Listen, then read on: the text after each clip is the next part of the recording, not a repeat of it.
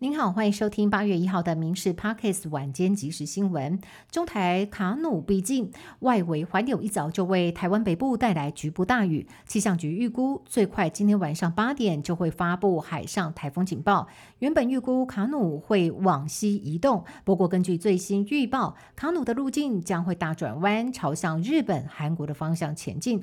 不过不论台风怎么走，西南风都会影响台湾，为中南部带来降雨。周三到周五是台风最接近台湾的时候，加上适逢大潮，可能引发海水倒灌，提醒民众做好防台准备。卡努台风预计会直扑日本冲绳和安美地区，这两天已经出现了强劲风雨，渔民和店家都忙着防台。气象单位已经对冲绳市和名护市等地发布了第二高的四级避难指示。那霸机场和宫古岛机场今天都宣布航厦全天关闭，有五百多个航班停飞。除了台风威胁之外，受到冷空气笼罩的影响，日本关东地区也出现了狂风暴雨，还降下冰雹。日本大范围天气都不稳定，也提醒最近要到日本的民众随时注意气象预报。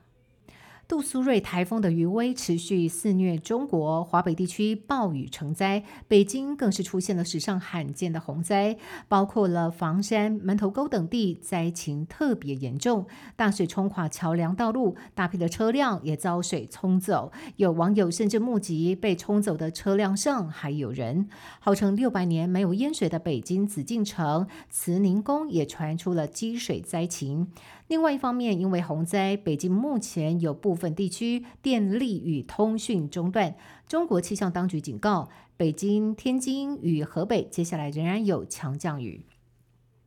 热浪发威，南韩全国各地都发布警报。上周末甚至有十七个人因为中暑而丧命，大多是年长的农民，有八十岁农民因为在高温中工作不幸身亡，也有青少年排队看棒球却热昏。南韩自从六月中发布今年首波热浪，气温就居高不下，最近许多地区都飙上了摄氏三十五度，预计高温天气还要持续到八月初。而为了因应，当局已经要求地方政府和相关部门加强对老农以及独居老人和建筑工这三大族群的保护，也提醒民众减少外出，防范中暑。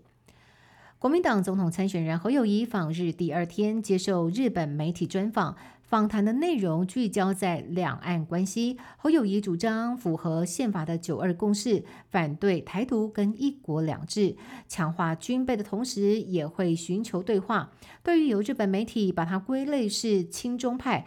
侯友宜则说不管走到哪儿都会捍卫养育他长大的中华民国。这次访日补修外交学分，但是党内第二位议长退党，有人担心后续还会有人跟进。侯友宜表示尊重，他强调仍然会继续强化自己，坚定地走下去。侯友宜这趟访日行程到目前可以说在侨界、政界都相当的稳健，但是面对党内挺郭逼宫越来越紧迫，他的选情还是没有乐观的空间。近几年房价翻倍涨，让不少的年轻人想要买房却不敢入手。为了减轻年轻人的负担，财政部规划新青年安心成家房贷方案，不仅贷款的金额扩大到了一千万，年限延长到四十年，利率更是下杀到了 百分之一点七七五， 宽限期从三年拉长到五年。如果以贷款一千万来试算，新旧制相比之下，新制等于每个月可以少负担将近八千块钱。虽然中央和公股银行都分别补贴利率，不过专家提醒，每家银行手续费各不同，要向哪一家来申办最有利，最好事先先做足功课。台北市东区随着国门开放，空租率从年初的 百分之十四点二 一举降到了 百分之十点二， 新的店面一间一间的开，也有二十年的老字号潮州菜餐厅再度回归，开旗舰店。专家分析，东区的店家从大安路、国父纪念馆三月开始陆续进驻，现在一楼的租金行情已经喊到了一坪一万五千块。台北市东区经过疫情和商圈转移，百货人流和改建的商机涌出，也为商圈注入活水。以上新闻由民视新闻部制作，感谢您的收听。更多新闻内容，请上民视新闻官网搜寻。